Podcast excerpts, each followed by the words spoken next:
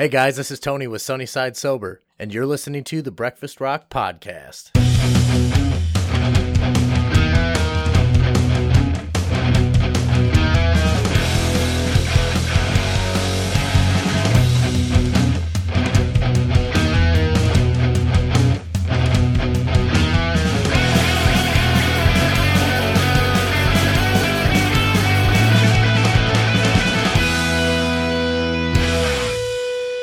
Welcome, everybody, to the Breakfast Rock Podcast. I am your co host, Tony, And I'm Derek. and we thank you for joining us again. Um, we're available on seven new platforms now. Um, if you haven't checked us out, Thank you, Anchor. I mean, obviously, if you're if you're listening to us now, you found us on on some format, but maybe there's a format that you prefer um, that we hadn't previously been available on, and you can check us out there. Um, we're on most of the major platforms now, so and then some of the more startup type of platforms, thanks to Anchor's help. So absolutely. You saved me there because I totally minimized the list before, right before we started this. But the point Yeah, is, I you can mean- reach us many different places. exactly. Um, if you haven't, you need to check us out on Twitter and Instagram at breakfast underscore rock, and you can find us at the Breakfast Rock podcast as well, which includes Apple, Spotify, and everything we said earlier. Um, obviously, if it's not on, available on a platform you like, then definitely let us know. And you have a new username, right? Oh yeah, and I will be updating the artwork too. But my new username on Twitter is at Tony Medina three one four. Okay. Tony I- just with it's just Tony Medina. There's no like Yeah. double Y because I I found something. I tried to tag you in a post, and I don't know if it was like your old account or what happened. Huh. I definitely deactivated that out. But there one, I was like think. multiple Ys, I think. sounds like I need to check this out. And then you can find me. I am the Baker Man two four seven on pretty much all platforms. One thing I've really enjoyed lately, I'm just going to make a quick turn here. We're just going to transition right into something else. Okay. Um, something I've enjoyed lately. Um, I've noticed on Twitch a lot of, um, I think like small underground venues or houses that hosted shows like up in the Michigan area.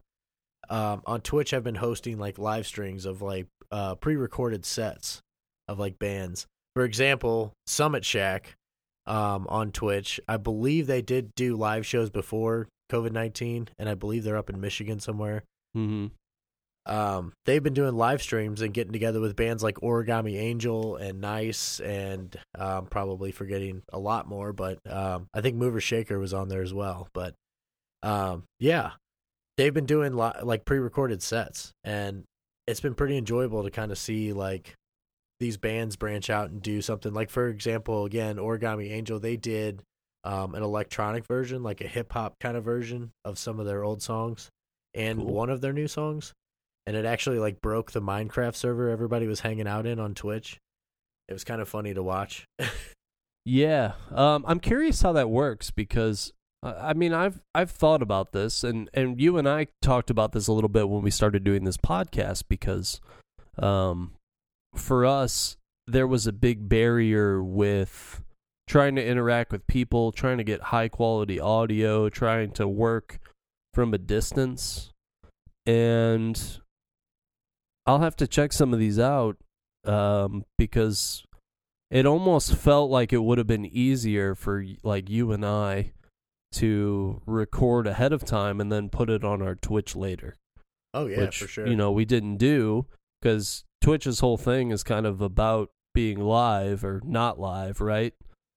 yeah, Like the whole thing is kind of about interaction. So I'm curious how that really does on like a Twitch platform um, when you're doing pre-recorded sets and things like that. So it's it's definitely cool. I'm glad that we're still seeing bands play together and play music together. Um, yeah, but I but I am curious. Yeah. It was cool. I I went back and watched most of this stuff on YouTube. I did catch one of the origami sets live because my sister and I kind of just kept logging in to see whenever they were going to play their pre-recorded set. Um, but it was cool because they had uh, a way you could donate to bands, like via Venmo or Cash App. Okay. Um, and it, they would just split up the royalties between everybody. Um, and I'm guessing they allowed people into like a giant server for like Minecraft. I've never played Minecraft, but uh, all these people could join and like hear the audio of the pre-recorded set. But it was cool. I mean, they would just, I guess they would send it into Summit Shack and then they would just put it all together on one or two PCs and let it run. Yeah, I mean that's cool. So they're they're all doing it in they're like um apart or was it Yeah. like all the the band is together or are they all like apart as well? So uh, during that time when when this specifically happened, the Origami Angel set, it was like really like early in the COVID, but like at the point where everybody was taking it serious, like more serious as they should be. And I'm guessing this they were split up um, because I think it was mostly uh, it's Rylan. I think I'm gonna I'm gonna butcher that. Um, but but it's just two guys, right? Right, right, exactly. It was So, it I was mean- also like a hip hop and like dance, like instrumental, electronic. Yeah. I'm just curious about the timing issues and things like that that you know it would just be hard to to really communicate. But if you were layering it, I guess you did your, you know, guitar take or whatever to a metronome, then sent it to your friend and then they Right. added theirs and you figured out how to line them up together.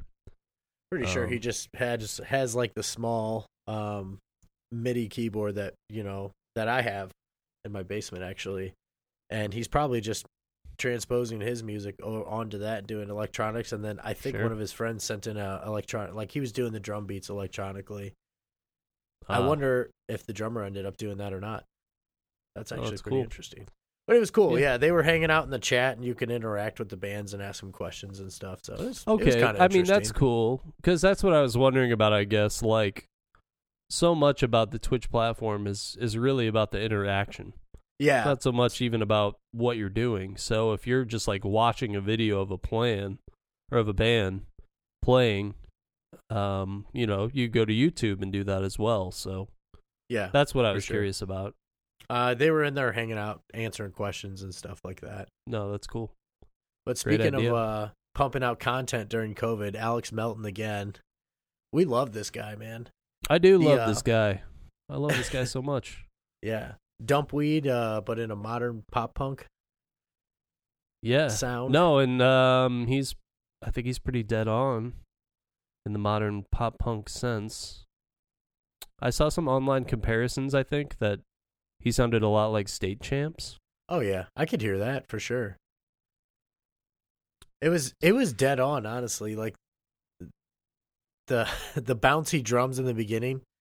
The the beginning is like sells it immediately. The way he opens up the song, just how he does their guitar lick Oh, it's and he great. changes up the drums. It's pretty pretty good. He's great. I, I find all of his videos pretty highly entertaining.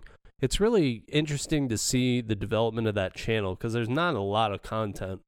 I feel like with big YouTubers, they do so much content that like you'd have to dig way way far back to really Yeah. see where they started at. But with him, um, you really go back 10, 15 videos maybe if his channel even has that many, I don't know.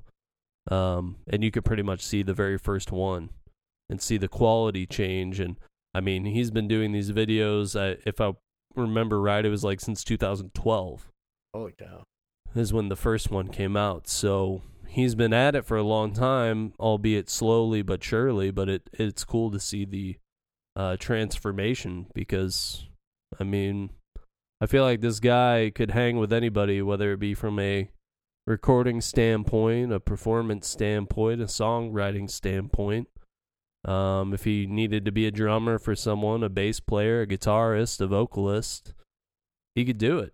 So Swiss interesting Army to knife, see. baby. Swiss Army knife. That's right. I mean, for real though. And so, you know, obviously it works really great for the YouTube uh, videos that he's putting out. But I'm curious if we will see him maybe pick up with his own band, his own project.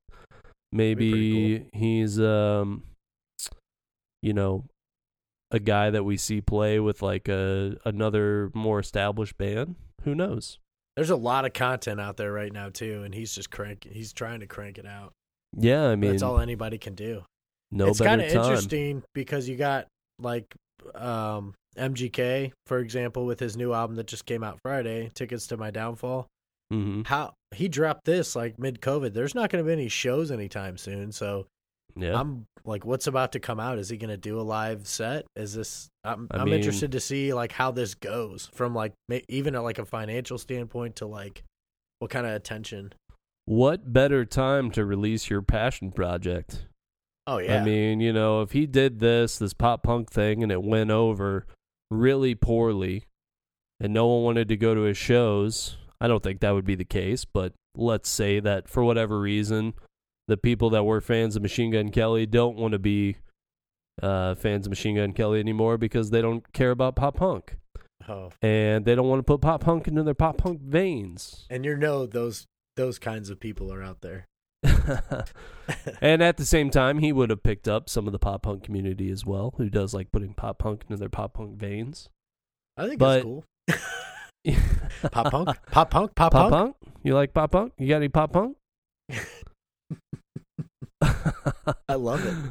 um you know it's uh for him i think it's it's not something that was planned obviously but Yeah. it does kind of make sense for him to uh release that now and let's say that it had bombed or something and no one wanted to see him at big venues and he had to do like a smaller tour and things that that could be very financially harmful but Oh, now yeah. that's not really a question unless he wants to pull a smash mouth and start doing shows anyway.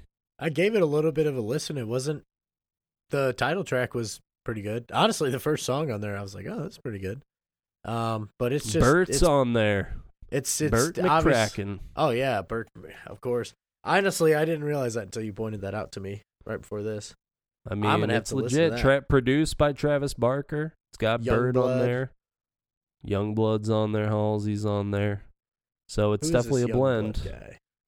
He's got uh, a song on there called Jawbreaker, which I find interesting. There's a like a I mean there there's a band called Jawbreaker. I wonder if it's anything like that. I have not listened to this at all, but I will. I don't think it matters, like front to back. Maybe I don't know. Bloody Valentine um just whenever I see that, I think of Good Charlotte. I think of I think of my what is that? My my Bloody Valentine what is the metal band? Yeah, It's the like metal Bloody band. What are they called? Yeah, My And Bloody Valentine. Bullet for My Valentine. Bullet for my Valentine. That's Sorry. right. Sorry, Bullet. Sorry. Bullet for my Valentine. Hand of Blood. That was on Need for Speed. That's why I have that stuck in my head. Bullet for My Valentine. I like Bullet for my. Valentine. Yeah. No, I I used to cover one of their songs when I really first started learning how to sing and things. I couldn't do it now, but it happened. No, I couldn't either. Sounds painful. What else do we got? NHL 2021 soundtrack. NHL 2021 soundtrack is interesting. Um, I feel like for a long time, I, I grew up. I played a lot of sports video games just growing up, like Madden and NCAA football. I used to basically switch back and forth Yeah. year. You know, do one one year, the next year do the other, and then two years later I'd buy the new Madden or whatever. Um, when you did the college football games, it was all college fight songs and like band music. Yeah. And then when you would do Madden, back in the day, it used to have a pretty healthy blend of rap and rock. Um, and then it kind of became like new country slash rap, and now it's pretty much like strictly rap. That's not been the case for NHL um, for as long as I can remember. I remember playing it um, on the original Xbox, and there was like tons of Fall Out Boy and Oh, yeah. all kinds of like there was like Taking Back Sunday and all kinds of just huge rock bands. And it's cool to see that they're still kind of sticking with the rock band thing. Um, they've got AWOL Nation on there. They've got Falling in Reverse on there. Green Day's on there. Uh, Kaleo's on there. I'm a big fan of them. Them. Um, our friend Mike is a big fan of them as well. Machine Gun Kelly's concert for Aliens is on there actually. Yeah. Um, and then there is that split that Simple Plan State Champs and We the Kings all did together. Um, they did a song called Where I Belong, which I is- saw live at Pops, Sauget, Illinois, Oh, oh, St. baby, Louis, Missouri, iconic. and they all three came out and sang it. It's awesome. I didn't realize that was the lineup for that show. Yeah. We the Kings, state champs, simple plan. Simple That plan. makes so was, much uh, more sense now. A lot older than me. yeah, that makes so much more sense now. But but it's cool. I, NHL continues to be rock and roll. yeah, for sure. They've had pup in the past. I forget what year, but Yeah, I was going to talk about that. Actually, it was 20. 2015, I think. oh wow. I bought. I think I owned 2015, and then the last one I bought was like 17, and they were they weren't on 17. So on 15, I think they had Lionheart, which is actually the first time that I ever heard Pup, even though I didn't know who Pup was until I saw them live. And I was like, interest- "What? I fucking love Pup." Lionheart. That's like one of their earliest songs too. We'll get to that later, but Mm-hmm. sneak preview. Spoiler, spoiler. We're talking about pup. Pup, Pup is the topic, Pup pup? not the dog. Pup, Pup. Pop punk? You like you like Pup Punk? Pup Pop Punk. punk? Hardcore pop punk? They definitely are like more in the punk realm. Oh yeah, hundred percent. I wouldn't call them hardcore. They make it look easy. I'd say they're in the punk realm for sure. I saw I something else um, this week I meant to tell you about. I finally got to watch the Family Feud episode with Weezer and Fall Out Boy, Nice, because I did not. and it's um really not that interesting. So if you were Oh, okay. planning on like going out of your way to see it, it's really like one of the least entertaining celebrity family feuds that I've ever seen. Huh. Like they are all they're they just play the game, man. I mean, you know, sometimes the entertainment comes from when people are like reacting to the answers and things, but oh yeah. all these guys are either totally fried or they just did not give a shit um, because pretty much nothing happens. and so it's, you know, Pat Stump and uh, Pete Wentz pretty much leading Fall Out Boy as usual. You got Seth Green on the end there as well. The Seth Green pairing almost felt like uh, Family Feud forced that on them or something. I kind of Like he, I he, he didn't seem like he Like- knew them at all. No, Yeah. I mean I he was just kind of there. Yeah, he was just kind of there, and then Weezer had like a a girl who was like a recording artist slash uh, engineer. I guess maybe she had worked with them in the past in some capacity, or Why the hell is Chris some- from? Why the hell is Chris from Family Guy with Fall Out Boy? Sorry. see. Whenever I see off. him, I think about Doctor Evil's son. I think about the Amish character he played in Sex Drive. Wow, that's that's real specific. That's a deep I was thinking cut. of Scotty. yeah, yeah. Or Doctor Scotty or his character on that 70s show where he's like trying to steal Donna from Eric Forman. so who won the Family Feud? Uh, Fall Out Boy won, and they lost the final thing. You know, you gotta you get the two guys go into the other room. One of them goes first, while the other guy waits in the soundproof room or whatever. Mm-hmm. and uh, the questions were like what animal would you not take for a walk and pete wentz said lizard which got him like three points What? and then yeah dude lizard should not be the first thing that you think of it shouldn't be lizard it should be like fish or bird like stuff that people generally have Yeah, I guess a Komodo dragon or like one of those. uh Do you, people take monitor lizards for walks? I don't know. I mean, I'm not familiar yeah, with the I'm lizard not saying, community, Derek. I'm not saying that it's technically wrong, but the I the point of the game is to try and guess the most popular answer out of 100 people surveyed. And out of 100 people surveyed, it's probably not going to be lizard. It's going to be stuff like fish or bird or turtle. And maybe you put lizard in that category as well. Lizard is like third choice at best. See, so I there was that. Um, Patrick Stump guessed porcupine. so that tells you how good they were at the game. Porcupine. Rivers Cuomo looked like he was drugged out or burnt out. I'm not sure. He was like wow. staring into space the whole time. Seemed like he really wasn't actually there. I'm actually really bad at Family Feud though. So, at least the video game. yeah. I didn't realize there was a video game for Family Feud. It's like you know the app you get for your iPad or something. My wife and I Oh. used to play it all the time when she was Yeah. in college, and I'd visit her. Nice. I had uh, The Price is Right on my Oh. phone. That was a good, one. stuff. But yeah, so um, was kind of bummed. Like I've seen a lot of those episodes, and a lot of the guests have been highly entertaining. Just you know, being sassy, having fun, and it was like these bands really did know each other super well. Is how it came off, and that they um, just kind of wanted to do it and get it over with, and then go home. That's how it came off.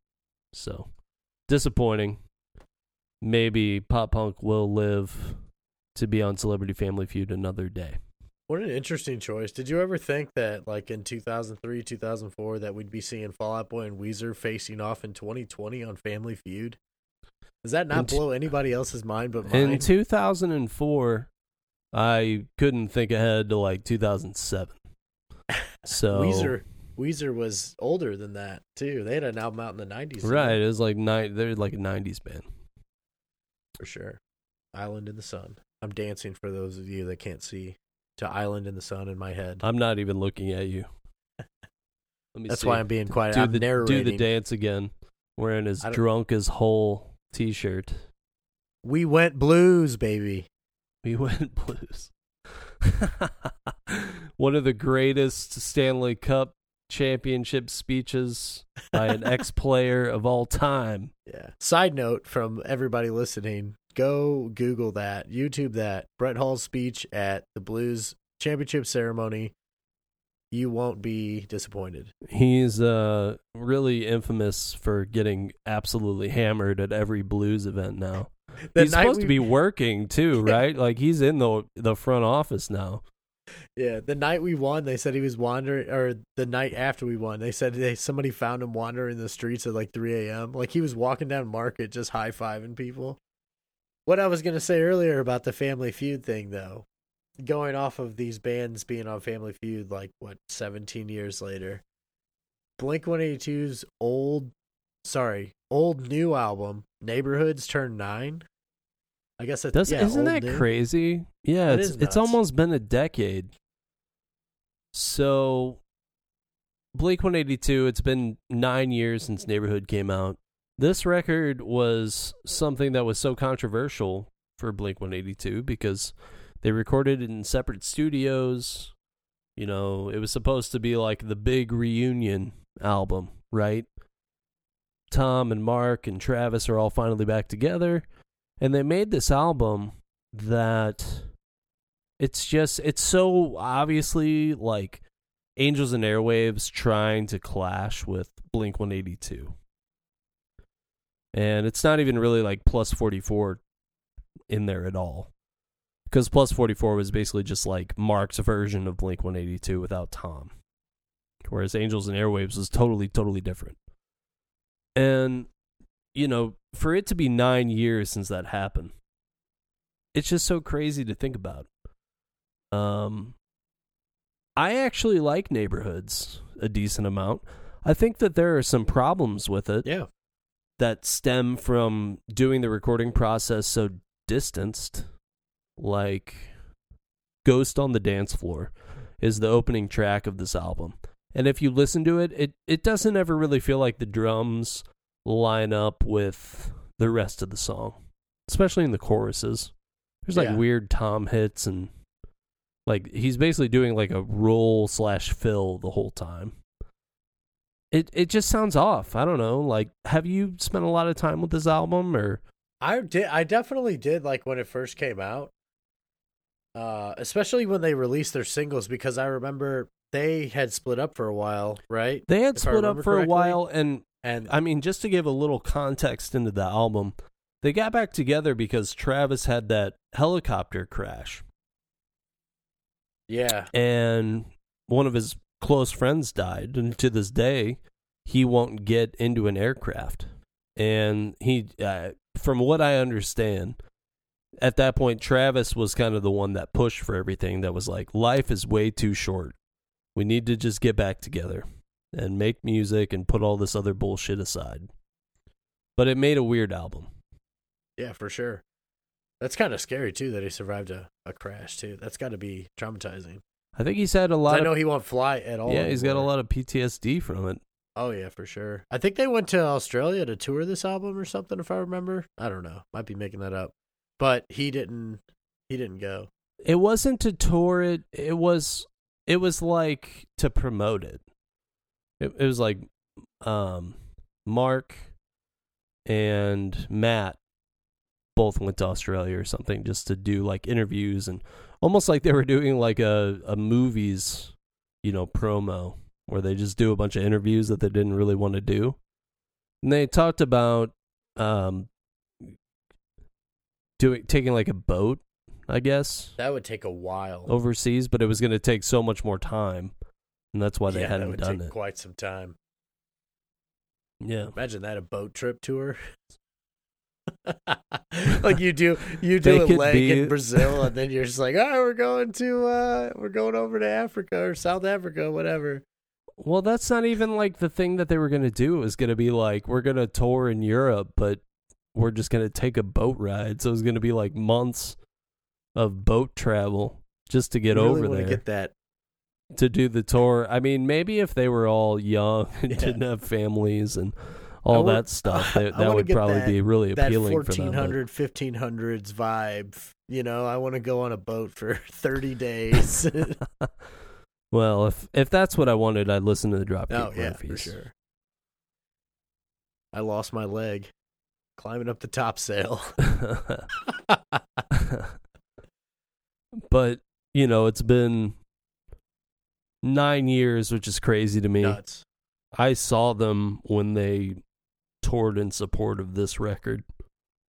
Um, I actually really like Dogs Eating Dogs, which was their the last EP with like the the most popular lineup, I guess. Yeah. And it's You know, you know what's so, go ahead. Oh, sorry. No, go ahead. No, sorry. I don't want to cut you off. Well, I was just I was gonna say, you know what's weird about Blink One Eighty Two, and I feel like we don't deal with this maybe as much on the the big scale anymore because it's not really so many bands.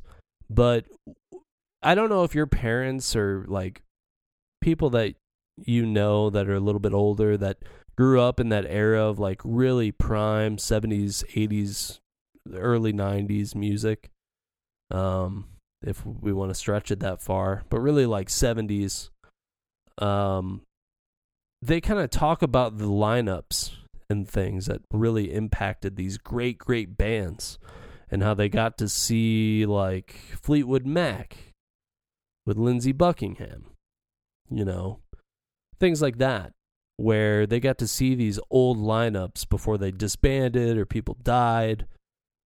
Like Blink 182 is kind of to me like the last mega rock band Oh yeah, for sure.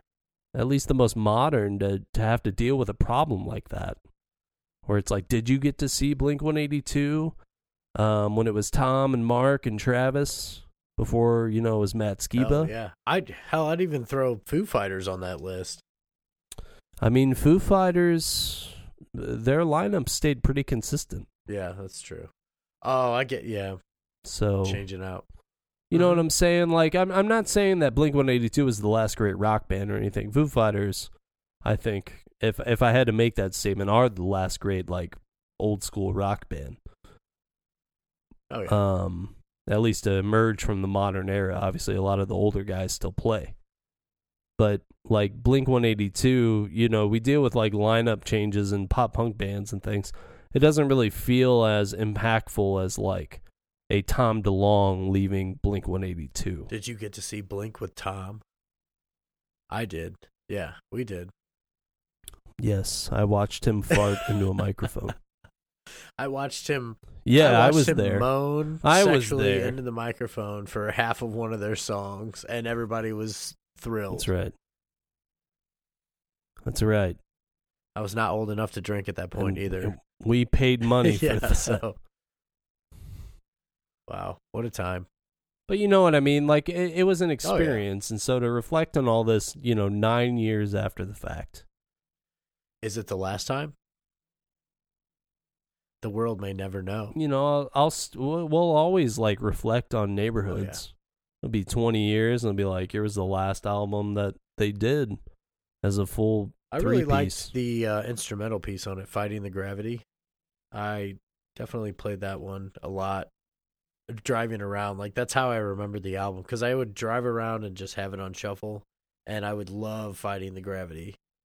Uh, they had a little bit of those, like hip hop, like 808s, and there's a lot of good work on the drums. Just good stuff. Mm. Probably Mhm. a Travis Barker track. good like yeah exactly travis barker's influence you took the words out of my mouth Sorry about that, bud. i i lean toward angels and airwaves so like this record for me And um sounds really good because i like angels and airwaves I 100% agree. Yeah, it's got that Tom DeLonge influence. i don't know if you know or maybe whoever's listening to this knows or doesn't know um rise records bmg is the label that currently has pup and also has angels and airwaves Good facts. Love it. So there is there is a connection here. Good music. Good job, Good Rise job. Records. All right, so let's talk about Pup.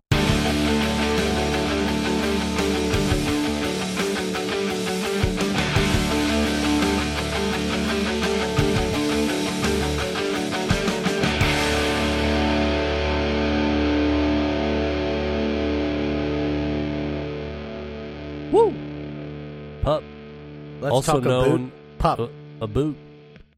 Is the U uh, pronounced the same way in Canadian?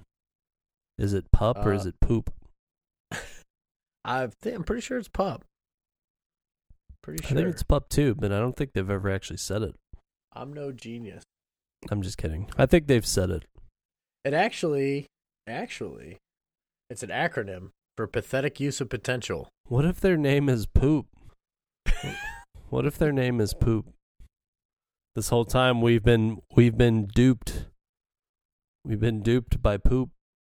We can't hit pause or anything. We're just going to do this whole thing, and then we'll go Okay. and look up how to pronounce it. And if it's wrong, we'll re-record everything. Should I call them poop the whole time or pup? Uh, I think we should go with pup. Okay. Love I'm pup. assuming that's what it is. now you got me questioning it. So it's an acronym. No, they are called pup. yeah, it's an acronym for pathetic use of potential, which uh, came from a concerned letter from frontman Stefan Babcock's grandma, basically about his decision to quit his job, full time job, which is what they all did, to just go on tour and be pup, which is pretty awesome. cool. Thanks, Grandma. All or nothing. But yeah, it's rough. Yeah, I'm guessing in the letter she said that he was his he was a pathetic use of potential. I don't know. That's kind of harsh coming from somebody's grandma, if you ask me. You know, I thought the Canadians were nice people, but if that's how your grandmas are, I can't imagine how your people are. Yeah. I mean, they do have to put up with being Leafs fans like all the time. Uh, that's got to be rough. The Oilers and Lately. Leafs fans and the Jets. I wouldn't want any of that business. What about the Raptors?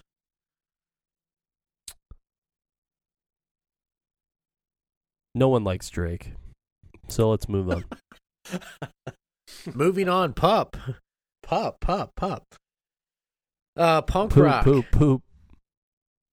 Poop, poop, poop punk. oh, I might be like destroying an entire a brand right now. Poop punk. Yeah. They'll probably hear this and like ban it. They'll make us take it down. I love pup. So Absolutely. just so that's clear, oh yeah. it's just We're totally joking. we were like taking a break. In full disclosure, when we record these episodes, we do not record them all the way through. We take breaks. I do editing wizardry as best as I can, and um, I like to think that that's pretty fucking good. Oh, But yeah. uh, sometimes it's not, and uh, sometimes if I were a true editing genius, I would have just hit record the whole time, and I'd catch her, capture you saying poop about pup pup, but I didn't get it. I haven't said it one time, but that was me. Let's talk about poop. Let's talk about poop. Like a like, Scottish, like wait. Canadian. Wait a minute, poop. Like that SpongeBob, that SpongeBob episode. Some would classify poop as punk rock. Poop. People order our patties. Poop. the SpongeBob references carrying over from Rat Boys episode. Rat I Boys. it. I, too love SpongeBob. Rat Boys. Let's go on Let- tour. Let's get back to pup. Alright. Let's talk about genres, I guess, briefly. Punk rock. I some would say Punk. hardcore punk. I No, I'm just saying that. punk. No, I'm just. I'm saying punk. I don't think it's hardcore punk. I think it's punk. Yeah. I, They've well, got I the poppier like songs. They've got the poppier songs in their um Yeah. in their discography. yeah, so- for sure. Everything that I've heard has always had at least album wise, there's always been like a poppier song. And I've I've heard some like really dark shit punk wise and I don't I don't think Pup does that. And that's what Yeah, makes them so enjoyable. I just I kind of peeled that off because a lot of people are calling them hardcore punk, and I was like, okay, I guess that kind of. I don't know. It's it's sometimes, but uh, yeah, as far as like popular bands go, you know, They're there's there's hardcore. punk out there. There's hardcore punk out there. Don't don't get me wrong. Pup puts on a fucking fantastic show, and they look like they Fucking love to wreck shit. Their music videos make it look like they love to wreck shit. Their Yeah. songs make it sound like they love to wreck shit. I'm not saying that they aren't punk. This is a great punk band. they they even say uh, in a lot of their interviews that their sound is like live on stage. It sounds like everything's gonna fall apart at any moment. That's literally a quote from the band, and that's kind of interesting to paint that picture. And it's funny that you say that because they did a show with late night at Seth, late night with Seth Meyers. Yeah. They were on that, and I guess the camera cuts made it difficult. But Billboard did like an interview with them, Mhm. and they were talking about like picks falling out of their hands, they're missing notes, chords coming unplugged from the guitars. One of the drummers, Tom's, just fell over like at the beginning of everything. And they're like, "Yep, all right, that was a pup show." But that's not the experience that you and I had at all. No, not at all. Maybe we were Our- kind of fucked up. I don't know. But um We definitely had a good time at that show. Such a generous statement.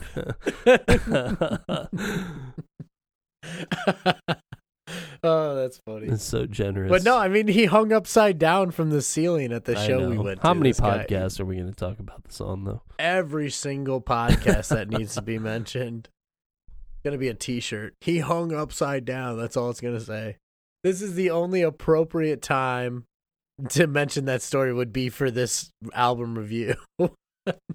But he was upside down. he was upside down. That's nuts. Upside down. Upside down. What a great show. What a great show. And I, they played um, all this. All this. They played the whole. So we want to talk today about the pup self-titled. It's pup. It's by pup. P-U-P. You love pup punk. Take some of this pup punk. Put it in your pop punk punk veins. Punk. Pup punk. Pup punk. Put it in your pup punk veins. Pump. Yeah. Out of Toronto, Canada, Pump too. it. In case you haven't picked that up either. You like pup, eh? Produced by Dave Schiffman. Yeah, you like Pup? Yeah, so I hope I didn't say that wrong. No, you said yeah, you said poop. You love poop. I said produced by Dave Schiffman. Oh. Okay. Yeah, produced by Dave Schiffman. I looked into this guy's credentials a little bit. Oh yeah, there's some good ones. There's three Great. that stuck out. Great. Great. Iconic bands, iconic albums. System of a Down, self titled. That he did Mesmerize, Hypnotize, Toxicity, Rage Against the Machine, Audio Slave, Real Big Fish. He did Red Hot Chili Peppers, Californication, and Other Side. He did some work with Eagle Eye Cherry. He did Jimmy Eat World's Futures album. He's worked with Thrice, Anti Flag, Avenged Sevenfold, Weezer's Red album. He even has gone into like mainstream TV slash movies, and he worked on the South Park album Chef Aid, and Holy he cow. did the sound for Not Another Teen Movie. Okay, so Dave Schiffman pretty much produced everything. Majority of things I like probably touch Dave Schiffman, is what I'm hearing. He did a lot of shit. Wow. So you know, he wasn't a uh, technically he was not a producer on a Yeah. lot of that stuff. He worked as an engineer. But if you were to look at like how the credits have changed throughout his career, and especially Uh-huh. with the the work that he did on this album in particular, he's credited as a producer, but he did the engineering work as well. He had recording assistants, and then they outsourced for mastering and mixing. But um, he was still doing the same things. He just had maybe more of a vocal role in the recording process of this album. Yeah. So, a guy who's been around for a really long time has worked on some life changing albums. Yeah. Sounds like a pretty key guy in a lot of things. So Pup signed with Side One Dummy, produced this album with them. They they blessed us with their self title on April twenty first, two thousand fourteen. Just quite some time ago now. Six I years? just, I do. I, I, I have to correct you here, um, because I, I was looking into this. Okay. Um, they they did release this album with Side One Dummy Records, but originally it was released on Royal Mountain Records, Oh wow. and it was re-released through Side One Dummy Records. So when they recorded it, it was actually done through Royal Mountain Records, which is a Canadian studio, Canadian record label. Um, but then you're absolutely right. They did it with Side One Dummy Records. Yeah, Side One Dummy I think opened them up to like the worldwide No, Like- you're absolutely right. Like Side One Dummy is the one who took this to the next Yeah. level. Uh, that's why. No, I'm glad you corrected me on that because I'd rather I'd rather people get the right, you know, people get the facts. But you're you're 100 percent right that Side One Dummy Records really took this this album up a level, but they just didn't help them produce it. From from what I've Yeah. seen, I mean, who knows what their influence is when you really dig into Pup and their record label history. There's tons of like parent labels and things like that that have really Mhm. muddied like who is the one who owns Pup? Is it Pup? Is it the label? Is it the parent label? Is it a distributor? There's tons of shit. So For sure. And it seems like I'm sure they were writing so they were writing music as Topanga originally. Side note, that was the original name of their band. that's and, uh, interesting. uh, they would have had, I guess, uh, trademark troubles or whatever with uh, Disney because they were launching Girls, Girls, uh, Girl Meets World. Girl Meets World. I am a huge Boy Meets World fan. Yeah, me too. So I saw that in their their music video for Yeah. Mabu. I saw Topanga on the dashboard in tape. I was like, okay, that's Shout cool. to their old band. That's something.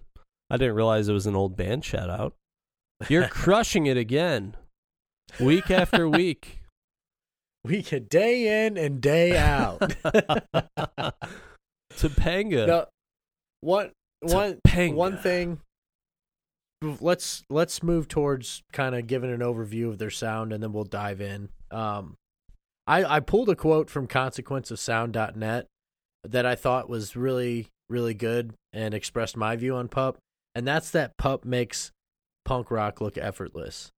I really loved in this this review I wrote or I read I wrote I read that that's how basically how he started it off, and I was like that is like after because I've known them for a while, obviously, and then just reading this old review from six years ago, I was Mhm. like, wow, that is so true because I've seen them live and I've heard a lot of their music, including their new stuff, but we're not going to talk about that tonight. They really do make it look effortless, especially live. It's like they're having a blast. And to play the kind of music that they play, you have to have a, a certain level of endurance, I believe personally. in the past, punk rock, it's, it's a lot about what you put off on stage. It's a lot Yeah. about the the way you present yourself. I think you're absolutely right. Um, what makes Pup interesting is that the guitar work is top notch. The lead guitar work is fantastic. Absolutely. really, Steve's a like- genius. it lo- it it it takes a step outside of the normal major scale type of riffs that we might hear in traditional pop punk settings. Yeah. Um it makes everything sound good in a major key. It's it, he's he's doing things, he's hitting minor notes, they're making good transitions. They're not relying on like standard chord transitions like um a lot of pop punk bands do. I'm not going to go into like detail just because unless you're like a music theory nerd, it's not really going to interest you at all. But yeah. They're just they're doing things that aren't like so out there in the realm of weirdness that you're like oh man yeah this works in like a jazz setting because of things like accidentals and naturals and and whatever else. It's just they're doing things in their own pup way. They're you know using minor scales predominantly you know in a in a genre that relies on major scales i guess is the Oh, yeah, simplest way to put it so it's it's really interesting to me just as a musician i think it's fun it changes everything up just from like a punk perspective They have a very pup way of doing things. I love that. That's great.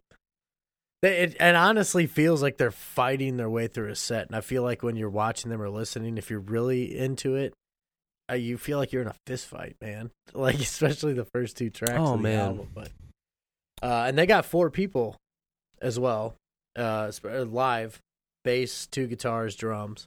pup was like one of the most fun of uh, most fun shows i've ever had in a mosh pit just getting absolutely thrown around Yeah.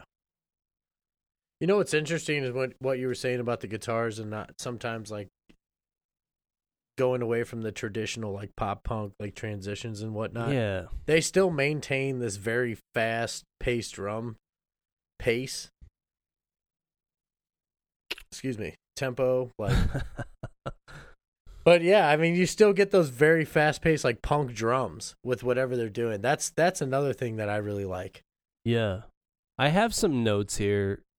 You know, I, I was going to talk about this maybe when we got down into the songs themselves, hmm but I was watching an interview about Mabu. And one of the things that Stefan said was like when he wrote Mabu, it was one of the first songs that Pup ever did. And he marked it as the point where the, the rest of the Pup band members realized that he couldn't play music very well, which really meant like he was writing things in really weird time signatures. So if you listen to some of the stuff off this album, I feel like maybe I mean maybe the rest of the band carried Stefan. Who knows Yeah. what happened in the songwriting process itself, but there's definitely some like weird transitions that happen. They fix it with rests, but um, it makes the album a lot more interesting. And if Stefan was like writing all these songs and just getting general ideas, they made it the rest of the band made it work to a level that's just I don't know, it's like genius for a punk record. You're so Yeah. used to like 4/4. Just make it straightforward. Just do a punk record. But they're just doing whatever the fuck they want this whole record. And it's it's phenomenal. It's great. That's really that solidifies the pup sound though too. I mean that they like exactly what you described. That's what makes pup pup. They have their own sound and they'll forever be pup. There's gonna be no. I don't think you're gonna run into a lot of bands where you're like, oh, it sounds like pup. I think they kind of just made a name for themselves. We talk a lot on this podcast about dynamic shifts. I don't feel like Pup uses dynamic shifts the same way that a lot of bands that we love do. Um, they are using different rhythms. They're using Mhm. different sounds, but it's not a dynamic shift. There's never a time where I'm listening to a pup song and like, oh man, everything just got super quiet and now we get loud again. It's like always loud, but it's always just you know, maybe it's like a distorted fuzzy tone Yeah, and then it's a clean tone, but it's never like a a true dynamic shift like we see a lot in the genre. their tones mesh really well too. Stefan and and Steve's. Stefan's got that really fuzzy, that thick guitar tone, and Steve just kind of like sprinkles stuff on the top. It's kind of how I oh feel. Oh yeah. No, he does I a good mean job though. They I do a great job. When we watch them live, I was so impressed with Steve. Like watching him play. It was a lot of fun. When I saw him play, I was just like, man, you know, that's a great guitar player. That's just a guy who who just is in control of the instrument. He's hitting notes that aren't those traditional major scale notes, which are just easy to fall into sometimes. And I know that it it's it's like I'm beating a dead horse, but when you're able to make those notes work in a musical setting, in a popular musical setting, um, it leads to more interesting music. Yeah, for sure. I stumbled across a little uh, video where Steve was showing off his rig.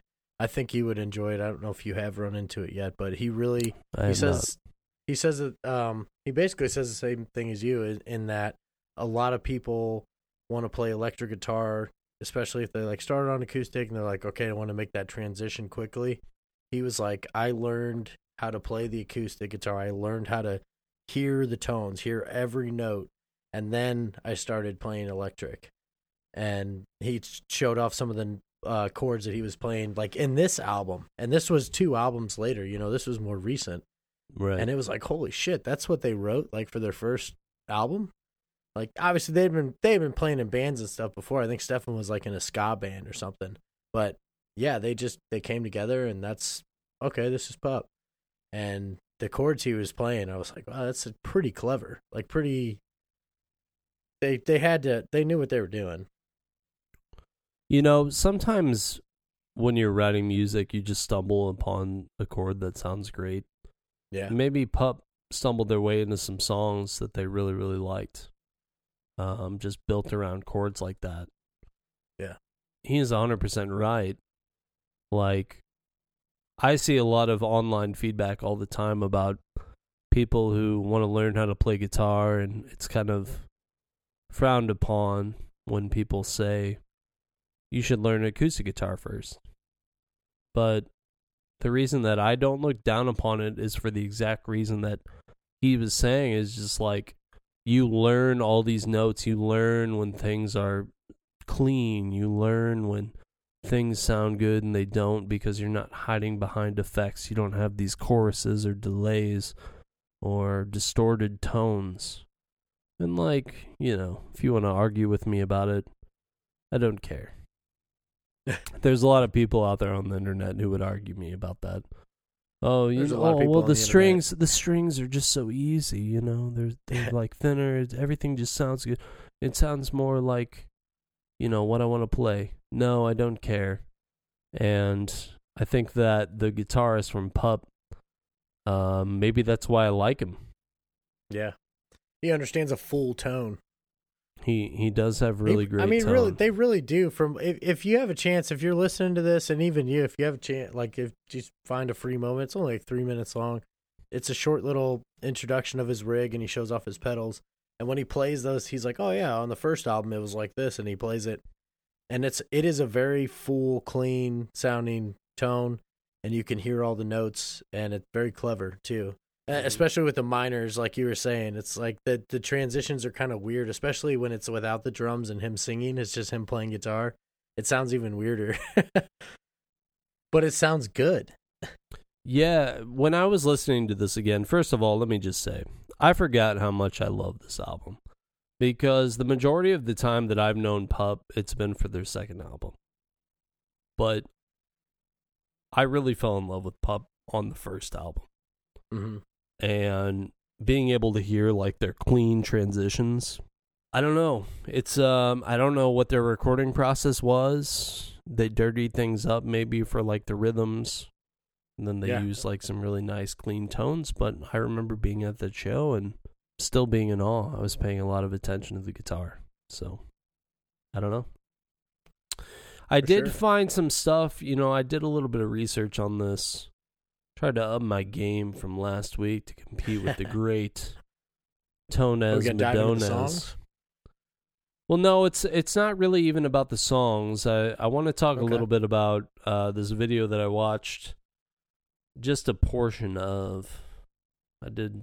I wasn't able to watch the entire thing, unfortunately.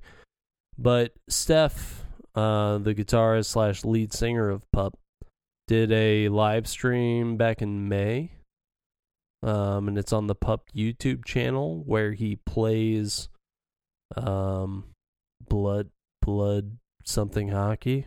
He plays some kind of like it's basically like the NES hockey, but like your players can die. Oh wow! So it looked really interesting, and I think I'm gonna get it. But Steph, fun facts from that little bit that I saw. Built to Spill is his favorite band. And I was listening to them earlier. They have a song called Carry the Zero, um, which sounded really good. And you can see a little bit of the pup influence from that band, but it's not anything crazy. Um, and it's a That's lot cool. slower paced. I just I found that interesting.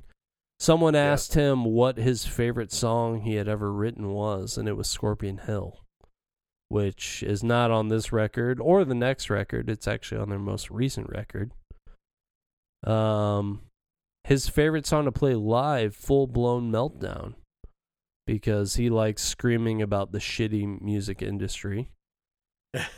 and someone asked him what his songwriting process was, and I found this interesting because it could be hard sometimes when you write music just in a band setting. He said that he usually started with a melody and he'd bring it to the band, and basically all the other band members are better musicians than he is, and they would make it their own. Wow! And I found that really interesting. I think that Pup is one of those bands that really probably doesn't exist without its its core members. For sure. It's not that Stefan or yeah, it's not that any of these guys has like some kind of crazy songwriting ability. It's it's literally just like they write music and then they all play it the way they want to play it and it, the the end result is the pup sound. It's pretty sweet. They all come. Yeah, they they've all been friends for a long time too, since uh, elementary school is what I read.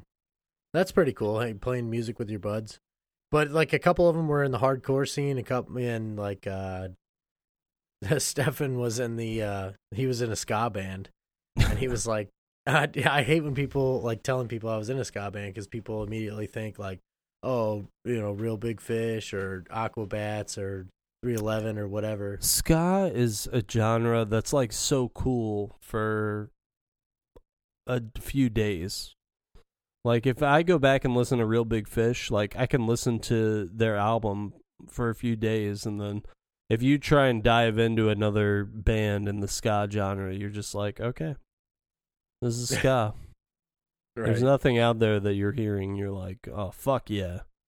anymore. I don't know that I ever see or hear any ska like influences on their music. You know, that's what kind of interested me. Is like he basically. It seems like he was just like, all right, well, that was there was a time and place for that, so now I'm in pup. There was uh, a guy when I was um when I was playing a little bit with a band that doesn't exist anymore, or maybe sort of exists in its own capacity. Uh, I was playing this band called The Color Whiskey, um, and they were kind of reformulated from Underdog Syndrome. There was a guy who played bass in that band who came from a ska background, and uh, he was just like a great musician. It wasn't about, you know, playing any any kind of thing in particular. It was just like being a good musician. Yeah. And so I, I imagine Stefan is similar maybe in some ways. Maybe his ska band was just really bad. I don't know if he was a singer or anything in it. Like I don't know what he was doing. Well, the way he described himself, where he, you know, was writing all these weird time signatures and things, leads me to believe that maybe he didn't have a ton of classical musical training, which is like fine. I'm not frowning upon that because I haven't had that myself. I know you haven't. Steve hasn't had that. Plays drums with us. But you know, it's it's definitely something to consider. I want to move on a little bit dive into this album a little bit more. We we talked about Side 1 Dummy Records was the re-release um, Side One Dummy Records has worked with some pretty popular bands as well Gaslight Anthem, Flogging Molly, Title Fight, Microwave, Roswell Kid, Chris Shiflett, Jeff Rosenstock, one of your best hey. buds. Hey, Jeff. Anti Flag, MXPX, and the Mighty Mighty Bosstones. And Mighty Side Mighty One Dummy also was doing all those Warp Tour compilation CDs when Warp Tour was a thing. So I found that really, really interesting, and things have changed a lot. Um, the the pup self-titled came out actually originally in 2013. I think it was a re-release in 2014. Things have changed. They have become their own, um, not distributor, but their their own label. It's mm-hmm. Little Dipper. Their intention behind creating that label was to hold creative control but they receive like budgets and they receive staff members from their current label which is rise records which is a subsidiary of bmg uh, one of the questions that the billboard interviewer had asked them um, do they plan on signing any other bands to little dipper and they kind of hinted at trying to help some of their friends turn their own music into a career. They said they felt like they had a lot of bands or friends that had bands or friends that made music that yeah. they could help turn it into a career. So that was kind of the the last thing that they had mentioned about that before they released their last record. Um, obviously now they have another record coming out. This place sucks ass on October 23rd. and I'm excited for that. That is pretty cool.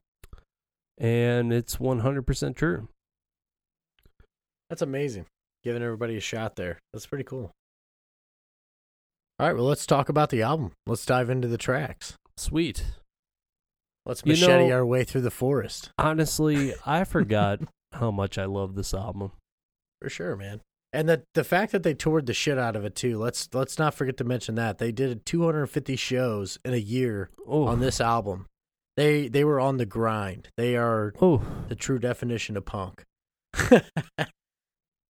so think about that. That's like a hundred games over a baseball season. But if you going back to the album, when you listen to this album, the fact that they played these songs night after night, sometimes nights in a row. You, you get like that's ridiculous. How fast paced, how much endurance, like it's powerful stuff. So let's talk about let's I mean let's dive right into the first two tracks. I mean, the first two tracks of the album they're insane. I mean, you immediately feel like for me, I feel like I'm in a mosh pit or I'm like I'm in a fist fight.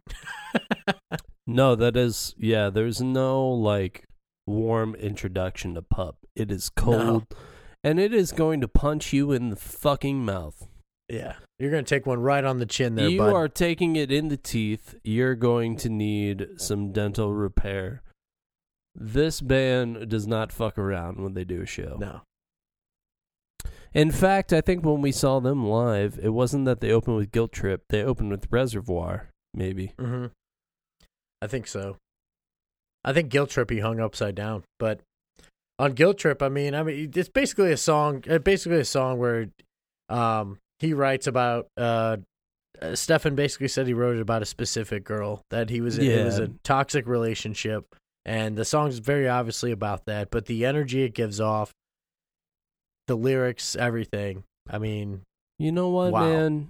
If you've had a bad relationship where it's just fiery and toxic and uh, whatever elemental adjectives I could come up with, it's just sometimes you're like really in love, and sometimes you're just so pissed off, like you never want to see that person again. That's that's a toxic relationship when those two things occur all the time. And if you Mhm. listen to Guilt Trip and if you read the lyrics, it's like Stefan is 100% describing just the the range of emotions. It doesn't stick to one thing or the other. yeah, It's like it really is like you are tilting constantly. You're all the way negative, you're all the way positive. Um and ultimately guilt trip is just about a guilt trip, I guess. Yeah.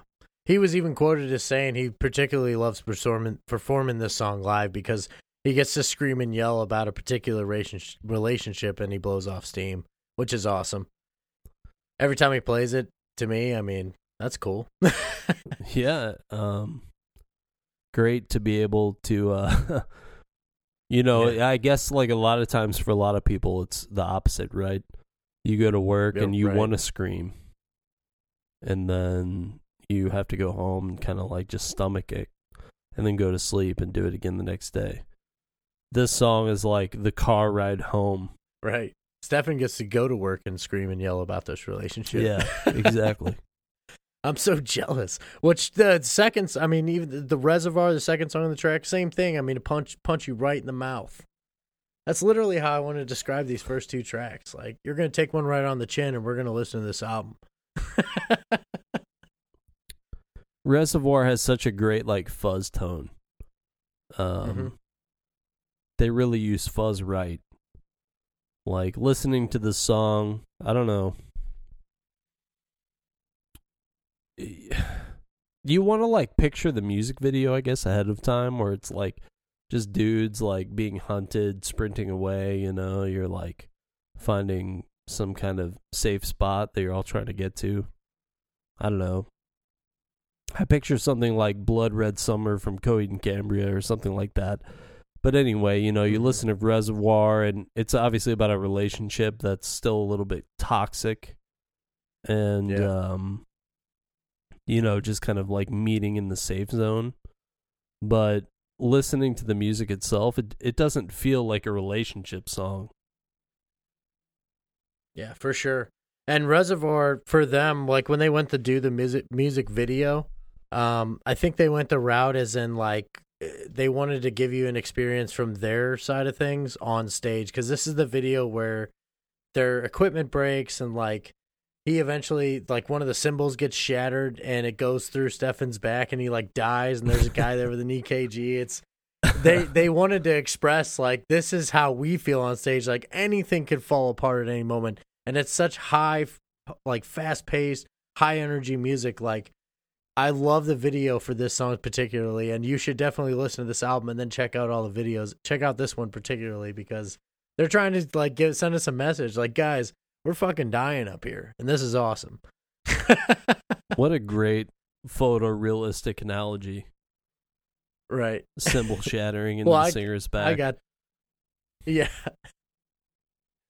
Good if you've ever played a show string. with like an off time cymbal, That's what it feels like. Like I've just had to rearrange my entire life. You've literally betrayed me. You have stabbed me in the back with your drums.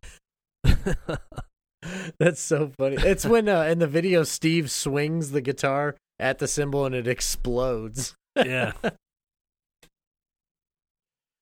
Oh man. Let's talk about the next two tracks.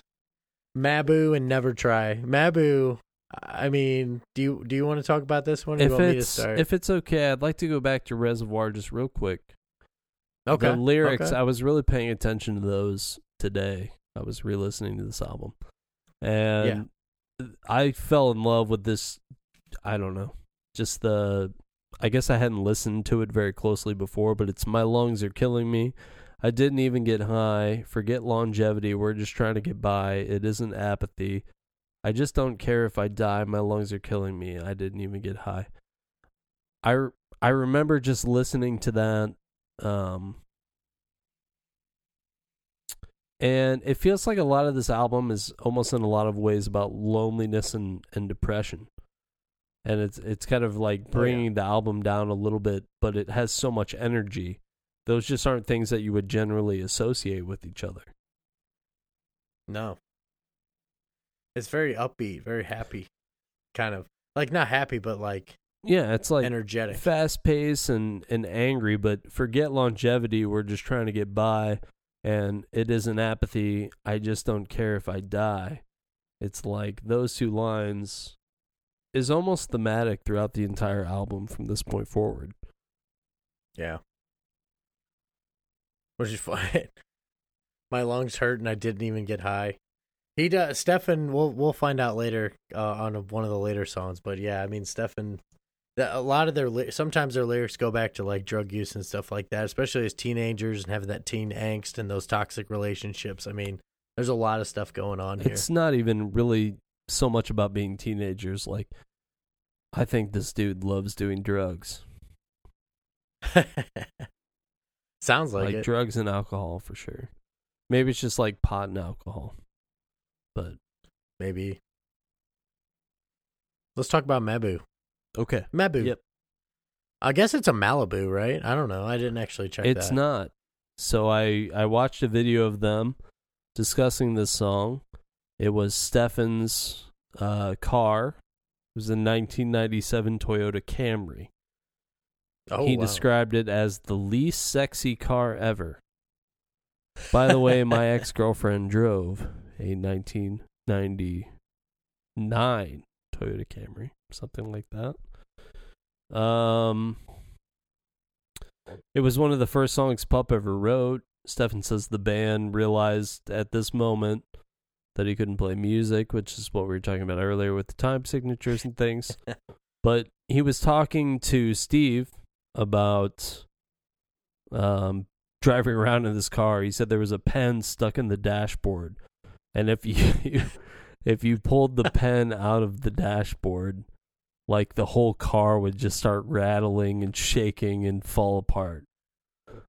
so like someone pulled it someone pulled it out when he was like driving on the highway. He's like, "What the fuck? We're about, we are about to die. Put that back in." like how imagine how shitty the car is that you're in and that's I- that's I've what happens some- on the highway. You're like on a Yeah. bridge and he's like, if you don't put that pen back, this car is You've going been in to cars like that, explode. though. Yeah. I mean, I've I've been in cars like that. I haven't owned any beaters like that, but yeah, I Oh, mean, I have. that's funny. Like a car, like where you turn on the radio, and the windshield wipers come on. One of my friends in high school had a car. I think the car's name was like Gale. And it was this like really old shitty Ford sedan, like bright white for whatever reason. It's the worst color you could pick for a car that's getting its ass kicked in life. But uh, it was like you saw the steering wheel and the steering wheel was constantly turned left. So like to drive forward you had to like rotate it 45 degrees just to go straight. And then it's like That's go awesome. even more to just turn right and then to go left. You just didn't do anything. You just let it go. Now you're pulling a Yui. So I relate to Mabu very much. I've definitely been in that car. Yeah. Cool. The the cool thing about this video too is that they actually did like make over his car for a demolition derby that took place in Fergus, Ontario, where he actually took second place. that was the And that's a craziest thing. Yeah. that is nuts. He and they they knew they only had.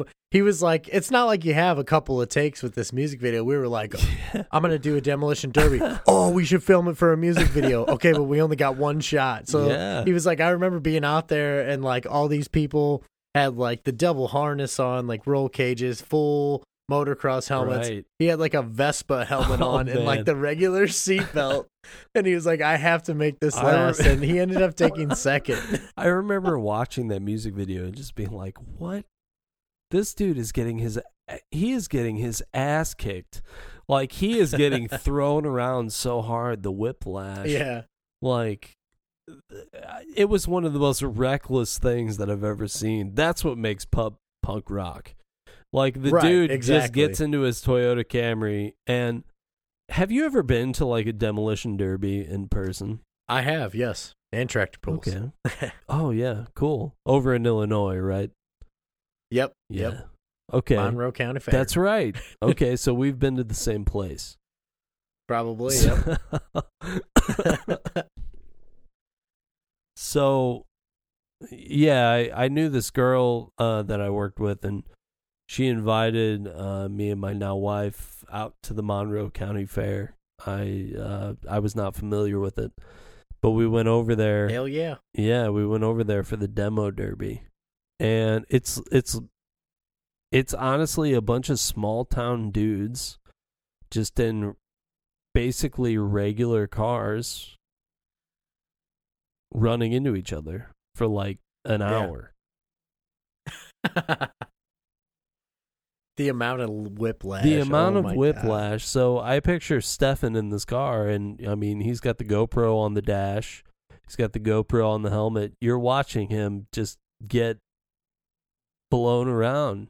I mean, Annihilated. he's getting annihilated. He's getting backed into it like 40 miles an hour. Like whatever you can reverse permanently in speed, that's what he's getting hit at constantly. Yeah. And I just remember watching it and being like, is this really worth it? Is this punk rock? Yes. Oh yeah, it's punk yes, rock. it's punk rock. Yes. It reminded me of the old like 100%. good like jackass, you know, wild boys, those kind of days. Bam Margera. Yeah. It was perfect. He also said that the the pit that they drive in is actually made out of cow shit because mud obviously you would get stuck in and stuff like that. So there's a lot of manure on the ground. Yeah, so he was like a lot of there's a lot of splatter. Oh god. His windows said, were "I've broken. I've eaten cow shit. His windows were broken. That poor poor Stefan. Uh, I have a I have a whole new appreciation for Mabu now. oh yeah, like- for sure. I, I remember Mabu, and I'm like, is this a city? Is this what the fuck is this? Now that I know that it's about a 1997 Toyota Camry, Yeah, I'm really And they excited even put about it. they had T- Topanga on the dash too. Yeah, little ode to their Topanga on the band name. dash. Probably broke some like animal control laws in the states, but they recorded it in Canada, so it's probably fine. With the chameleon in the dash and the fish in the center console, Oh my god. and the frogs in the center console. Let's talk about Never Try. yeah, let's oh, wrong pipe. let's do I took it. a drink there. Sorry. Let's talk about Never Try. What are your thoughts about Never Try? Nice little change up. I mean, you got the two songs, which, uh, like as we described earlier, is basically like you're being tossed into a mosh pit. Or Mabu's like a nice derby? little poppy, yeah. Or de- and then Mabu, yeah, it's like you're in a demo derby. It's a little poppy, poppy tune. Never try to me is more bluesy, like a nice little. It's a change up. Um, and it, I think they showcase the bass tone really well on this song, or at least the bass tone he's using for this song. Um, one thing about Pup though that I like is that there's always that Pup sound in each song, but they try super hard to make everything unique, and I think it shows. So you never feel like you're listening to the same song, really. And I think Never Try is a good example of how, like, the first four you get Guilt Trip, Reservoir, Mabu, and then they're just like, all right, Never Try now. And then the next one would be Yukon. But uh, yeah, I think Never Try is a good change up, good transition. What do you think? I agree. I I think that it's it's a good switch up because it's not so paced. It's it's just not trying to be like overly aggressive or anything like that. It's just it is a little bit bluesier. I think Yukon really is like the bluesiest point in this Mhm. album if we wanted to pick one. Um, I think the fact that they're using so many minors and things like that um, in these in this album and really just in pop songs in general is what kind of sets them apart from a lot of pop punk and punk bands just to begin with. Um, Never try and Yukon in particular, I feel like tie in together really well. Exact. Yeah, that was the point I was gonna make. Is they they really do. It almost feels like Never Tries like a prep, like a lube. Yeah. and then you slide right into Yukon. yes. yeah, so never try. I was Nailed it. I was gonna describe as nostalgic, but if we're gonna describe it as lube, No way. Okay. I have nostalgia written down here as well. yeah, it's. I mean, I- he I really he do. really he just talks about growing up, and you know, Mhm. uh, it sounded like two people who just kind of grew apart, and then just remembering them. So it just sounded like a Yeah. song about nostalgia, but it's it's a little bit slower, and it uses minor chords, which is appreciated. And then Yukon kind of does the same thing, and we're rolling off of those notes. And I got to be honest, when I listened to Yukon like for a long time, I just I didn't give a shit about it. I didn't Mhm. like it, but I feel like I was immature and I was stupid. Gave it a second listen. That's the bluesiest song on the album for sure. And I listened to Yukon and I'm getting lost in it. It's a great now you know the story behind it, how it was written. I don't. Okay. So Stefan likes to take um trips with his sister every summer. It's like a yearly thing. Um and this is stuff I picked up through the reviews that I read and a lot of interviews that I watched, but he takes a lot of yearly trips um with his sister and obviously they're in Canada. So they'll hop in the car, they'll go as north as you possibly can, park somewhere, get in a canoe and go up river. And what he did before this song, before the song was written, I don't know if he was like getting ready for the album or anything. I think the, you know this is just kind of when he wrote Yukon. They would go on a canoe trip, and he basically would do mushrooms and and basically meditate for you know two three weeks in the forest. And he said it was kind of um, a creative moment for him, but it was the fact that they were away from civilization for so long Mm. that he specifically remembers like seeing an airplane fly over them and being like, "Holy shit, we haven't talked to anybody else or seen anybody else but each other in the past week or so." And uh, when he got back, he wrote Yukon, and that was basically just kind of based on the experience he had, but it's obviously um, some sort of like supernatural um, type of uh, I don't know how you'd say it, supernatural kind of energy mixing with the nature is kind of what Yukon is. And you can see like the basically the the drug use of mushrooms come right. into it. But That's the supernatural, right? yeah. It's uh it's interesting stuff though. I mean, I I personally don't I mean, I don't have any qualms. I'm not mad at the guy. I'm not going to sit here and be like, "Oh, he goes up and does drugs in the woods." I mean, that's generally pretty cool to me, honestly. It's interesting stuff. Oh, And the song that came no out one good. in the present company is going to be shaming you for that that Mm-mm. opinion. No way. Yeah, but yeah. No, that's uh that's really interesting. When I think of the Yukon Valley, I I've never been. And I don't know why my brain feels this way, but I feel like it's just a great big white tundra. And I don't I don't know that I've ever been told that information. Yeah. I don't even know where the I couldn't locate the Yukon Valley on a map, but I hear a word like Yukon Valley and I just think about ice cold snow. I'm imagining it's like central or maybe central east Canada, way north. I mean, the Yukon's pretty uninhabited for the most part. It's just really cold. but you just hear a word so- and you're like the Yukon. The Yukon. The, I think of like caribou and like blizzard. yeah, exactly. that's that's exactly what I think about. Yeah. uh, Caribou and Yukon elk. definitely the most interesting song on the album, though. it reminds me of Pine Point from their next album a little bit. Yeah, yeah. Well, funny. The uh, Stefan said he's pretty proud of this song, and he actually revisited this same idea on Pine Point specifically. Oh.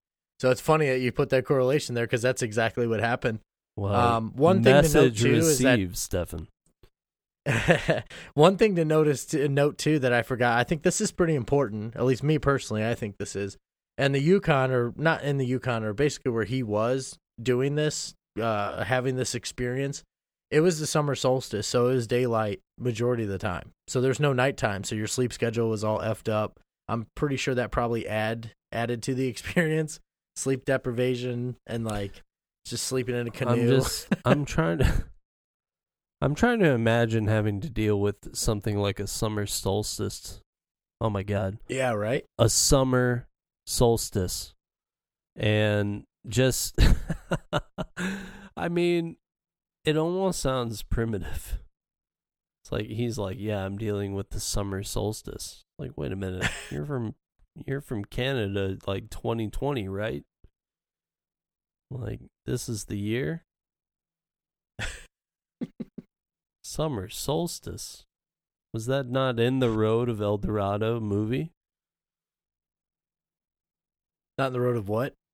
Uh, the Road to El Dorado. You know, the Mayan gods had the the Aztecs and the Mayans and the Incas. They oh, I, I see. I don't know much about the summer solstice and, Mayan and Well. Okay. Fair enough. We should move on. let's talk about Dark Days. What a track! No, really though, I I I should get serious for this. So Dark Days for me, I just want to start this off. Dark Days for me, um, personally, this is one of the songs that um I had a friend that passed away a few years ago. Um, I was like 21, 22 years old. So for me, it was like eh, something hard, you know, something to deal with at an age that you don't typically you're not supposed to deal with, something you shouldn't have to. But I remember specifically being like really upset, really depressed sometimes. And I, I always turn back to music for therapy because that's just how I am. And Dark Days was specifically one of the songs that I always played because the specifically the chorus is what always lifted me back up. This winter hasn't been so rough. Oh, it was cold, but still it wasn't cold enough to freeze the blood beneath my spine, and at least I survived. I mean, that was just something that I was like, okay, you know, things get better. This is just part of life. This is part of the grieving process. But for me, Dark Days, that's what it meant to me. Um, and I, I like it. It's a good song. They're offering me reassurance. The lyrics that you mentioned, 100% accurate. Even going further, I mean, we've had some dark days. We're in the thick of it now, and when the ice breaks, and it leads into just this, this, um, I guess, this resilient feeling is the best Mhm. description that I could come up with. Uh, you just, you feel like you've had to deal with some some bad shit. I mean, it happens, and it and it means something different for everybody. This is Yeah. a song that I think a lot of people can relate to. That just it it really is about like this awful awful thing happened. But if you can pick up and move on, you know, there there could be worse days. Very sad song, very upbeat instrumentals. I thought that was a cool mix. Yeah, I agree. It reminds me a lot of some more like classic emo pop songs. Yeah. And it, it is songs like this though where that's where I start to kind of make the distinction of Pup is not like a hardcore punk band. Like Pup is doing punk, but it is songs like this that make me say this is not a hardcore punk band. You know what I mean? Yeah, yeah, for sure. I would agree with that. That's that's interesting because I pulled that off of literally that was off of Google search. Funny that you mentioned that again. And I was just like, okay, I'll I'll put the genres down and list them off because I I have problems putting a certain bands in boxes because there's bands that like you can't put in in pop punk or something because yeah, they're pop punk sometimes, but sometimes they're not. Sure. This band like Pup, I mean, they have a hardcore aspect to them, but I wouldn't call them hardcore punk. And and Dark Days is definitely a good example of that. Yukon. Yeah, you know, it's just there's a little bit more feel um behind them in like a, a softer sense. There's a little bit more of a feel in a softer sense where a hardcore punk feel is an aggressive feel. For sure. What about Lionheart? What do you think about that song? Well, like I said earlier, um I think I heard it for the first time in like NHL 15. I yeah, isn't that that's interesting? What's in, that that's one of their songs that they wrote is Topanga too. I think it's a good song. Listening to the rest of their discography, it is not um a pup song. I don't think. Yeah, do you want to hear a funny quote I found from Stefan Okay. about this song? Sure. So he said, um, when somebody asked him about an interview, he said when this is the first song that he ever heard by Pup on the radio, Pup Topanga on the radio. This was the moment I realized Canadian radio is absolute dog shit because this song sucks. I'm embarrassed by it because the lyrics are gibberish. It's the only song Pup has ever played that has no meaning, and I hate it. Liter- and that's Kerrang, Kerrang.com. They interviewed Stefan, and that's what he had to say about that song. I love it. It's awesome. I mean, he's right though. Oh, lion heart, I, I didn't think that though. flow through my veins. oh, oh. Oh man, it's funny because it's like that's a song that's on NHL, and you know they're having a good laugh about it, and we're enjoying it. But it, I never would have thought that. Like I was like, oh, this is a pup song. It's good. It's a pup song. Yeah, no, it. do- And then I- it I doesn't read that sound like a like- pup song at all. But I, it's got his. I mean, you can recognize his voice anywhere. yeah, it's it's a weird song to have as your first single. It feels very like indie single. I liked it. I mean, when it was on NHL 15, I didn't give it like a second thought. It's just like, okay, Mm-hmm. This is like their token rock song. Right. That's and that's something I accidentally stumbled upon too. I think I was reading comments and I clicked on another link and it was a Kerrang magazine interview. Somebody was like, "Oh yeah, he talked about in this interview," and I read that quote and I was like, "Wow, Stefan, that's a pretty strong statement on Lionheart." When I watched his like brief live session on YouTube, mm-hmm. When he was like, "Yeah, I just I want to scream about how shitty the music industry is." It's like I'm in this industry and I fucking hate it. You're like, "Oh my god, this guy doesn't care. He doesn't care what he says." and it's great. That's punk rock. I love it. It's probably the most punk rock band. Hold on, let me think. Probably the most punk rock band we've done so far, right? Yes, absolutely. Not e- not even a question. I know what bands we've done, and I love you all, but no. Pup. Everybody's punk. Pup is punk No. rock. It's it's pup, and it's not close. Let's move on. What's after Lionheart? So after Lionheart, we got Cul-de-sac and Back Against the Wall, and I guess we'll lump in Factories too. Those are the last three tracks of the of the album. But Cul-de-sac, um, basically a song about. It sounds to me like just like a round and round relationship, um, and it's kind of funny because the song's named Cul-de-sac, so maybe that has something to do with it. Because the cul-de-sac's just like basically dead end. Deep. So, yeah. Well, that was a little help for my research too, so I can't completely take that opinion for my own, but it helps me, you know, help me form my own. But that's definitely something I heard. I mean, he he likes he goes back to those those love songs or not love songs. I shouldn't say that. Like toxic relationships, breakups, um stuff like that. and cul-de-sac is just another example of that. And I think that it's it's more of just like a dead end relationship. Like this is going nowhere. Yeah, um, listening to this album again and just kind of preparing for this podcast. When I started really paying more attention to the lyrics, th- the lyrics were not the thing that brought me to Pup. Like the lyrics, if you really dig down into them, are a little bit more, I guess, graphic.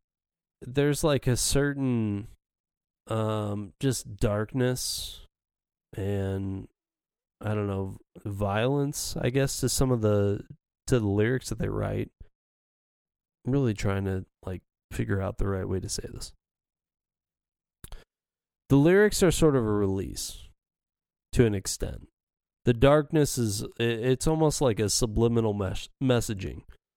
Everything is fast paced for the most part, but there are still minor chords. There are still things that you know you hear and you, they're they're more sad sounding even if they're not slow Yeah. and when i listen to these last 3 tracks i feel like it's a big continuation of the whole record's theme i feel like it stays consistent but it brings me nothing really new in particular mm-hmm. and I don't think that's a bad thing. I mean, we know what Pup is about on Pup.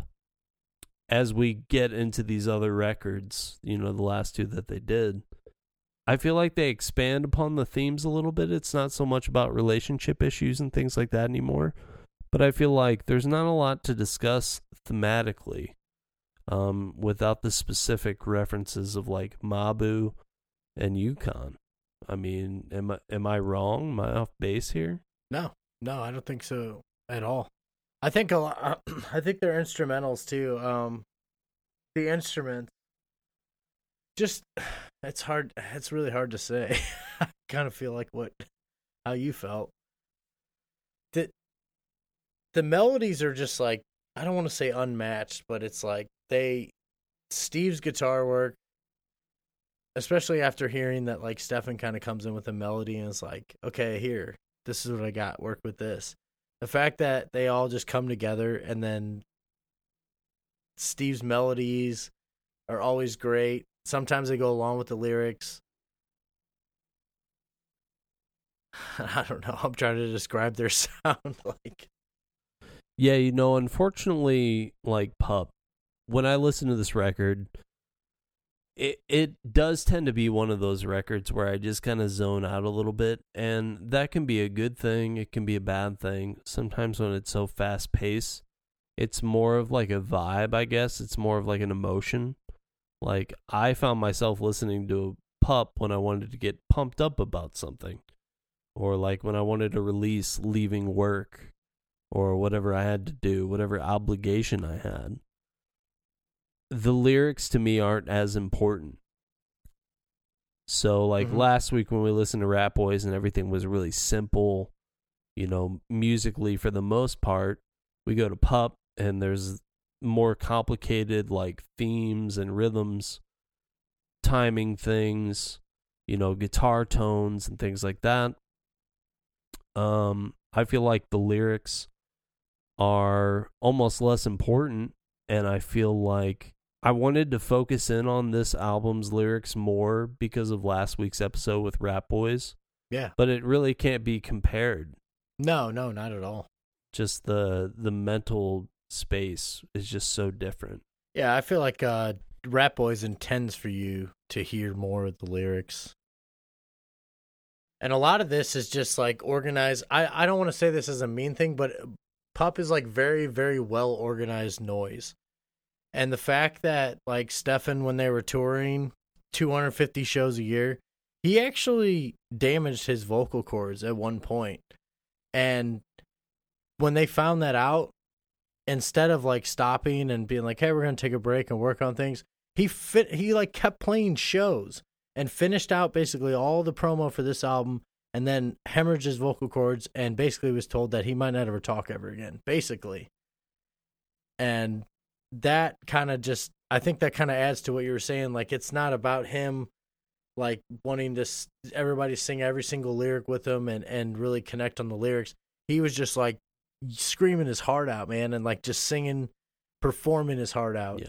It was a release. And I mean, that's what Pup is. Yeah, it's a release. And he, I mean, that that's a great example of it. Is what he did on stage. I mean, I'm not admiring that because that's fucking crazy, man. If somebody said, "Hey, you should stop singing for a while because you're hemorrhaging your vocal cords," I remember. probably do that. I remember when that happened because I saw the Yeah. Facebook post um, that they released, and it was something like, "Hey, look, basically, I have the option right now to keep touring, or be able to use my vocal cords for like more than the next two weeks."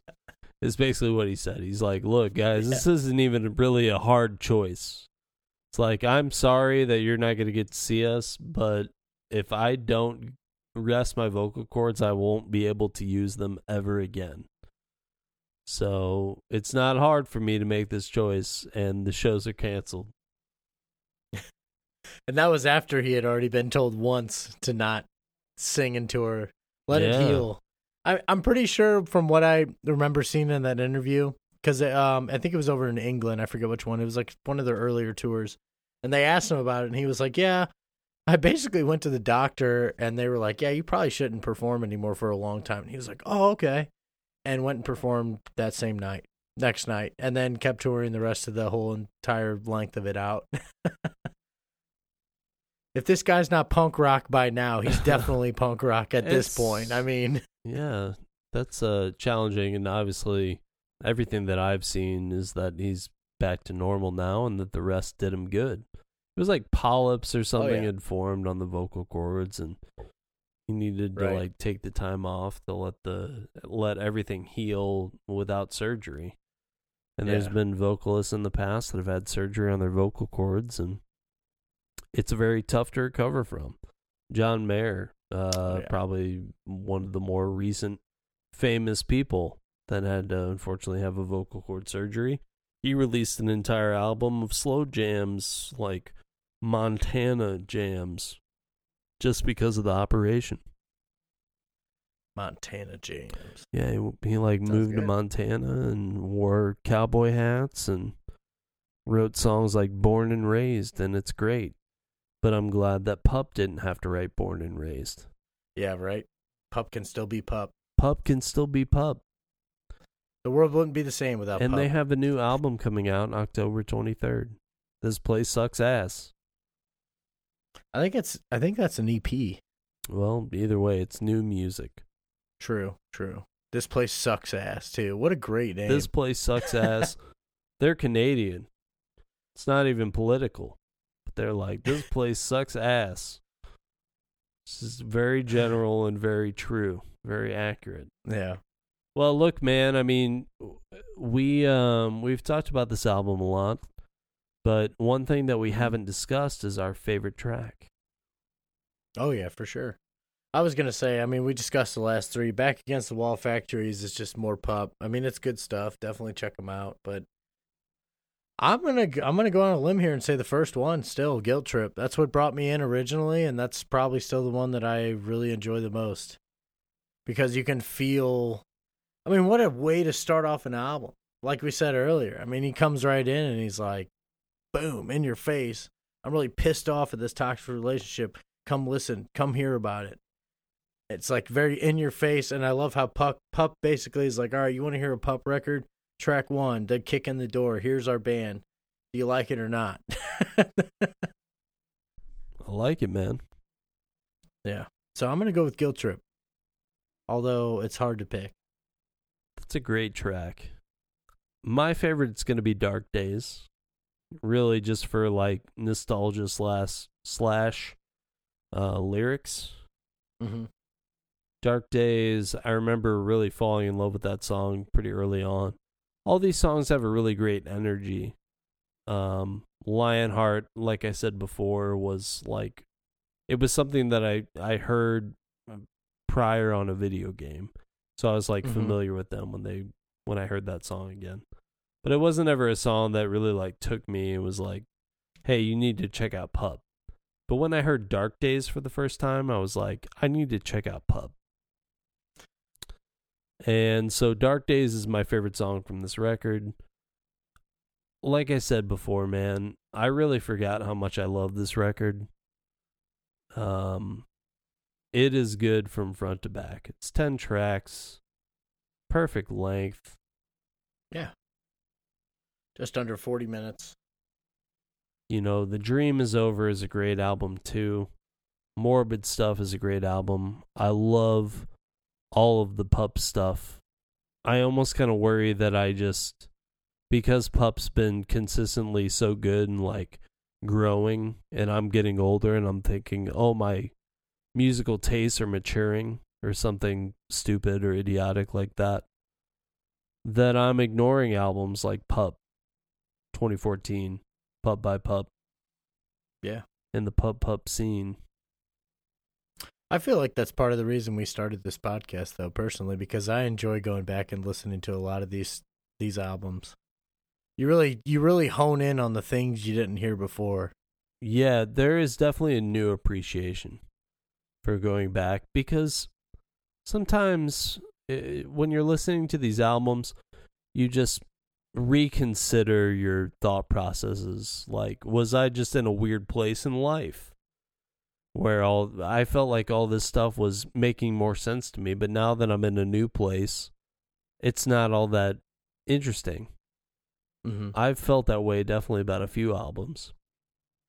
But um to be able to go back and just revisit it like you said is fantastic. It's a fun time. All right, man. Well, do you have uh anything else you want to share about this album? So, I know that we only talked about the self-titled today, but that that has me curious. Is this your favorite pup album? The self-titled? I it still holds true for me, and and it's not because I hate the other albums, just because if it, you're gonna ask me like, hey, what songs do you think people would get into? Like, if somebody's never heard Pup, what song should I listen to? I would probably start with like, Sleep in the Heat. oh, Sleep in the Heat is so good. My God, it's Sleep in familiar the Heat. patterns. and it's on the dream is Yeah. over. No, it's sleep in the heat, dude. Sleep in the Heat is good. I'll give you that. Listen to sleep in the heat right now, listener. If you're like, oh man, I don't, I don't, I don't think I'm gonna like pup, like fuzz. No, listen to sleep in the heat. Get excited. Listen to Sleep in the Heat, and then listen to Familiar Pattern, and then listen to the self Just listen to sleep in the heat. You had I that mean, choice. you treat, know, we- treat yourself. we we we chose to do the self-titled, but I'll I'll be honest. Uh, the dream is over is my favorite record from. Well, them. maybe we'll visit that one later because it's also a great I album. Would love to do that. It is a great album. Uh, I'm gonna get the vinyl of that Um, album. I would love to double double. you know what? After this, I'm buying the vinyl of that album. The dream is over. you know what? I I think I'm gonna. do Funny story. Uh, well, before we get out of here, "Dream Is Over" is actually the name of that album. Kind of comes from an inside joke with them, and that was basically Stefan's uh, doctor, whoever you've seen during that whole uh, hemorrhaging of the vocal cords. Basically, told them the dream is over. So, like anything bad that would happen, they would say like the dream is over as like a joke, and it became the album. the album name. like oh you're you're in a band and you're touring like Right. internationally well fuck you the dream is over i love that A lot of people don't take that shit seriously. Oh, you're in a band? Oh, that's cool. Like, yeah well no, we're dream's I'm over. actually like I'm in gonna- pop. We're gonna we're gonna be we're we're doing stuff here. i am in the band poop Uh, yeah. all right man well i'm gonna take our tracks i'm gonna add guilt trip i'm gonna add dark days to our official breakfast rock podcast playlist which is growing every episode people can listen to the music that we like to talk about and on top of that i mean i'm hoping that people are listening to these sure. albums That's our whole goal here. Check these people out. Give them give them a chance. There's a lot of good stories. Got a lot of good stuff behind this music. All right. Well, I hope everybody enjoyed this. Make sure you follow us on Twitter, Instagram at breakfast underscore rock. Make sure you follow us and rate and review and subscribe and all that good stuff at the Breakfast Rock podcast on Spotify and iTunes and many other platforms. And I think Google Play now. Google Play now as well, yeah. You can uh, hit me up on Twitter. I'm at, at Tony Medina three one four T O N Y M E D I N A three one four and Derek. the Baker Man two four seven on basically everything. Right on. We appreciate you guys listening, and uh, we'll see you next week. See you guys.